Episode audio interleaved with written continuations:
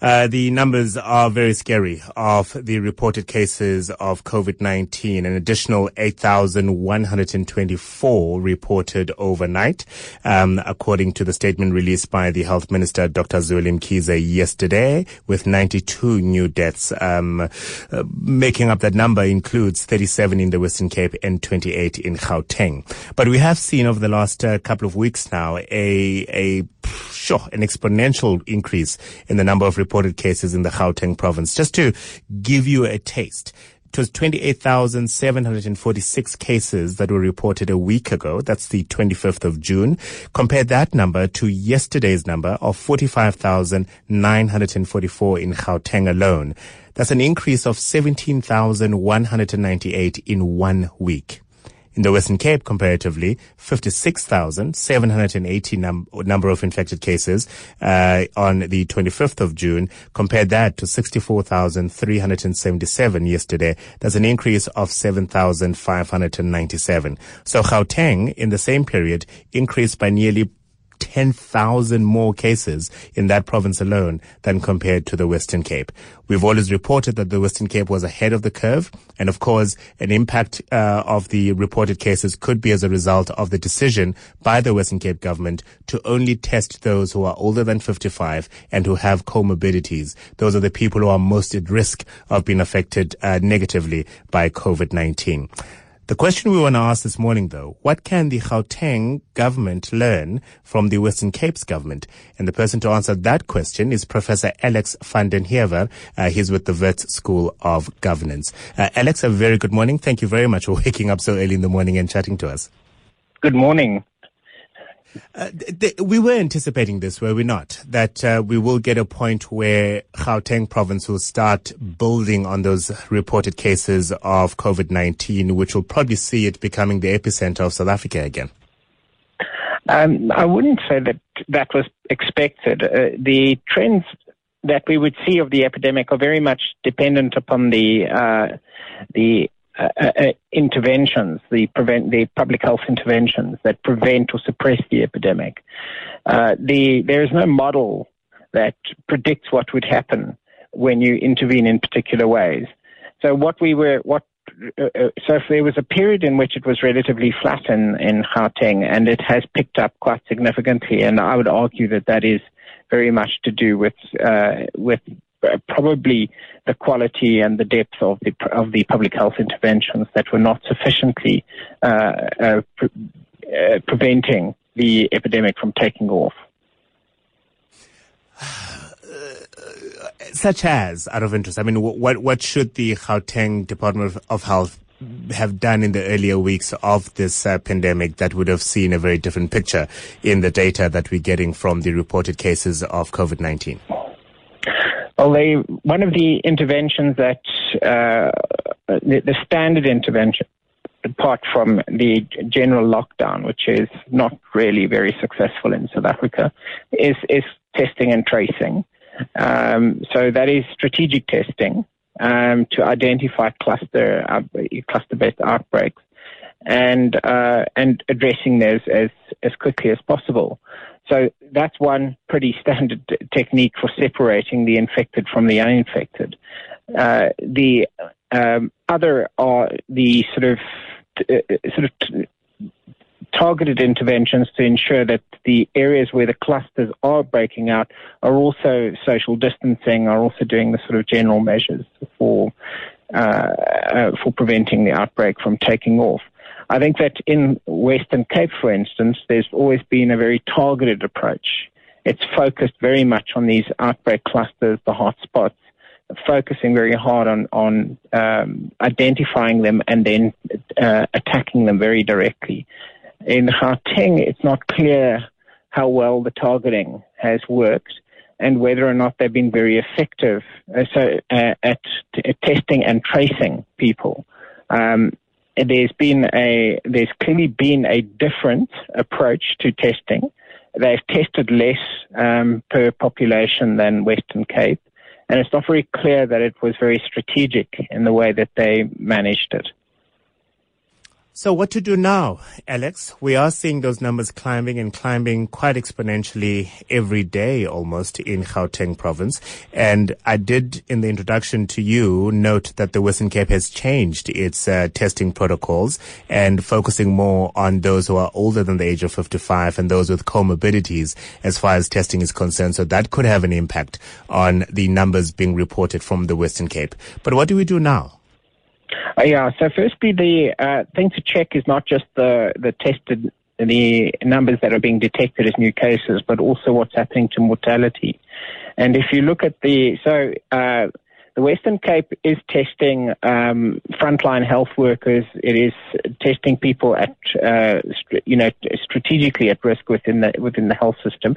They pulled back from community-based testing, which is what they were doing before, because of the turnaround time in the National Health Laboratory Services, which is run by national government, and really was letting the province down. So in in uh, when if the tests take seven days to come back, seven to sort of 12 days to come back, you can't really get a preventive effect from those interventions. So, um, but if you look at the mortality data, you see it reflecting what's being picked up as new cases because they do have to test the people coming to hospital, um, all the people coming to hospital because they've got to be able to identify um, who could actually infect other patients. So even normal patients have to be tested. Frontline workers have to be tested because they could be infecting patients, they could be infecting other staff.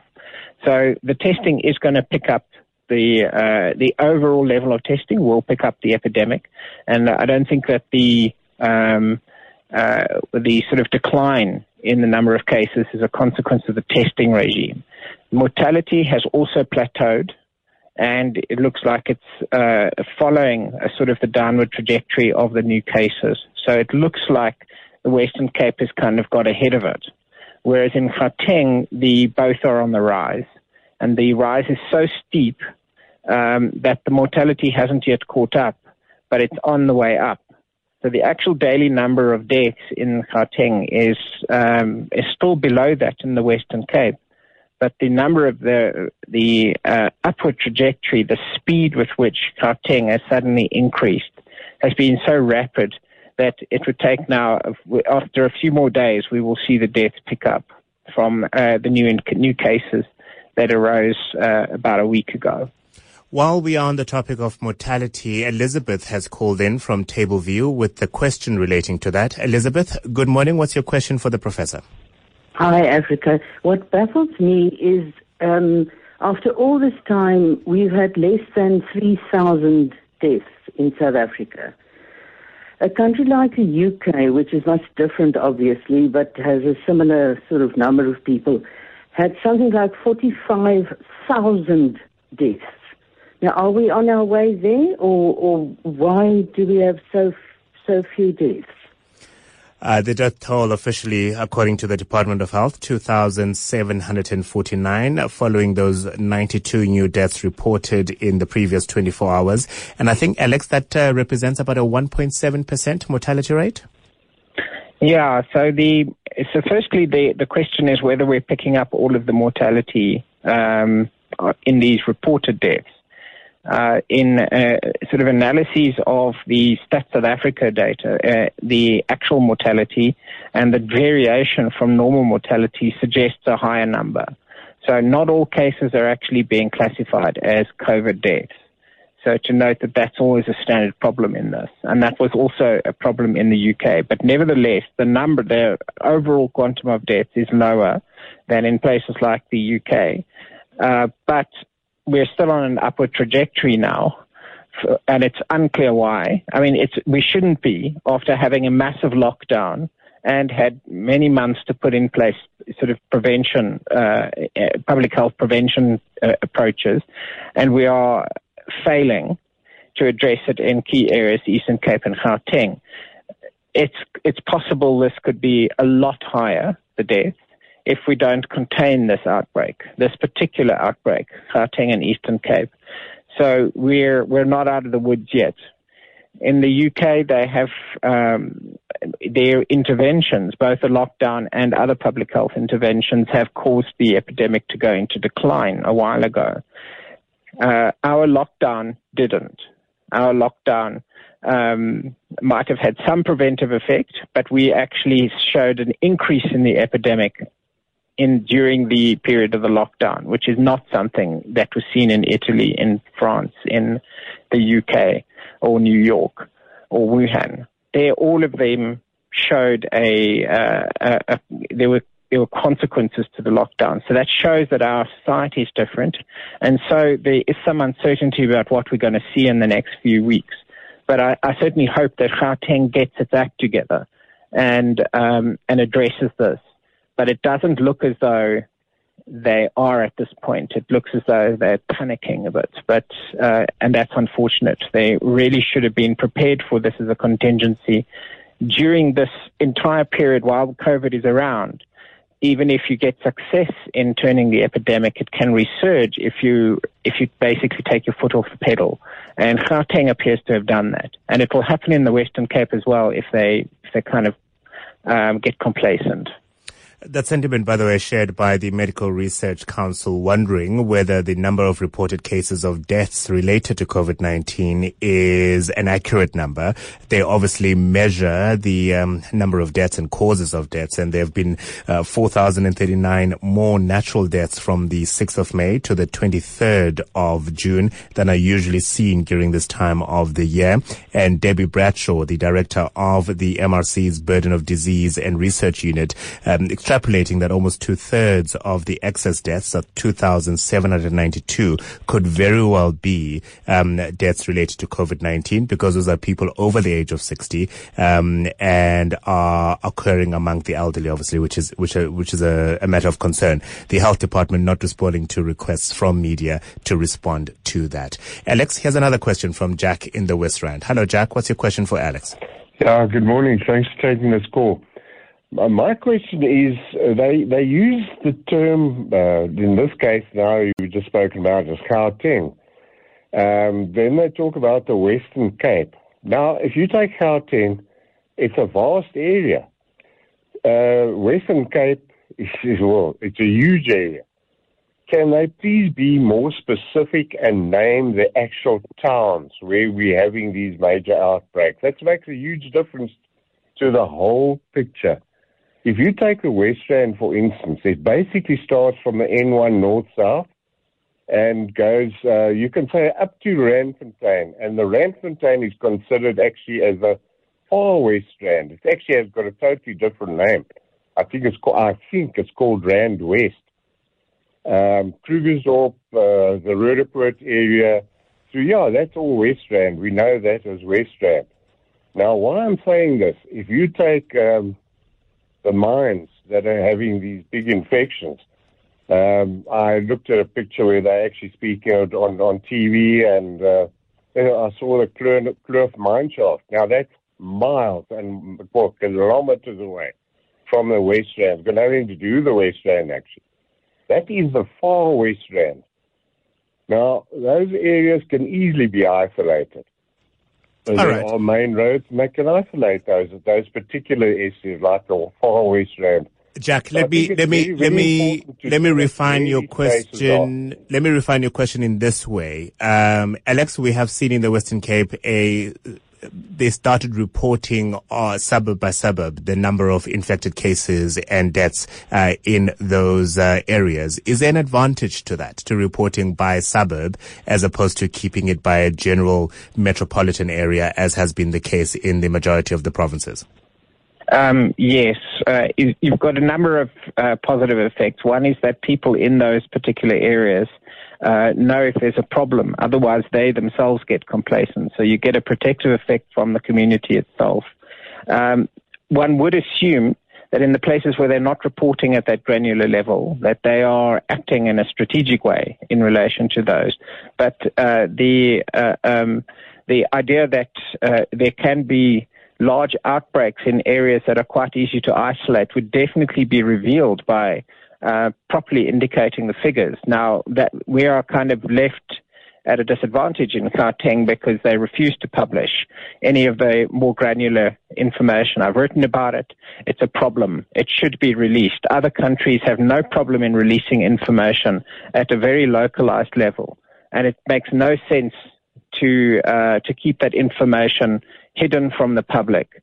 Uh, so yes, you can't, you know, you can't uh, work out uh, uh, in, with the areas that are shown in Gauteng where the hotspot actually is, and um, uh, so.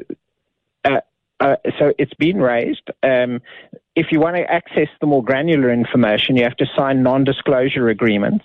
And there, if you got that data, if I got it, I wouldn't be able to talk to you about it.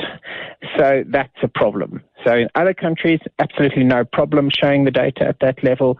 Researchers and people can check out what is going on. It's not just government looking at the response. Everybody's ana- analyzing it. Um, so, but we don't have a sense that Gauteng is necessarily um, uh, got a strategy to to isolate and localize the problems and deal with them. There are large number of cases that uh, there are snapshot reports that are produced by the Gauteng um, government that do show that there are mine workers who are infected, but they also show quite a large spread across all, all sorts of businesses. So it's very unclear what the policy is, what the strategy is from a prevention perspective in relation to the different hotspots um, you just get a, snapshot of numbers every now and then, and a uh, and then you, but no trends, no um, information that allows you to analyze whether or not they've identified and then contained a particular area over a period of three weeks. So yeah, there's a problem with the data we're seeing. All right. Uh, parting question from me, uh, Alex. We we were meant to have a conversation earlier this hour about a decision taken by the Victorian state in Australia to have 36 suburbs in Melbourne to uh, return to lockdown. The health minister, Dr. Zweli Mkhize, in an interview with Bongani Bingwa on 7, 702 breakfast on Tuesday morning, alluding to the fact that if needs be, we might see districts at least going back to a harder level of lockdown, a sentiment shared by the EFF who says return the whole country to level five. There'll be no value in that, will there? Yeah, so firstly, the uh, the EFF suggestion that's just utterly ridiculous in the South African context. We our generalized lockdown costs us about 13 billion rand a day. It destroys businesses, it destroys livelihoods and people, but it does also give uh, tempting control to the uh, to to government on who gets to survive and who gets to die as businesses. Those kinds of things are just untenable. The um, the selective lockdowns, the targeted lockdowns, probably should always have been considered in South Africa rather than a generalized lockdown. And that is where you identify a specific area. It's not always the businesses. It can even come from a business, but a business can close down and uh, reopen. But if you find that there is a community-based outbreak in a particular area, you can then go door to door, shut down everything, go door to door, separate the infected from the uninfected, and then withdraw. Um, but it doesn't shut down your economy but it does solve the problem. So targeted lockdowns make a, make a lot more sense in the South African context. Thank you very much for your time and your insights. Uh, Professor Alex van den Heever is a uh, is with the Wits School of Governance, reflecting on some of the numbers that we are reading on a daily basis, um, particularly at provincial level, and what responses he suggests we should look uh, to.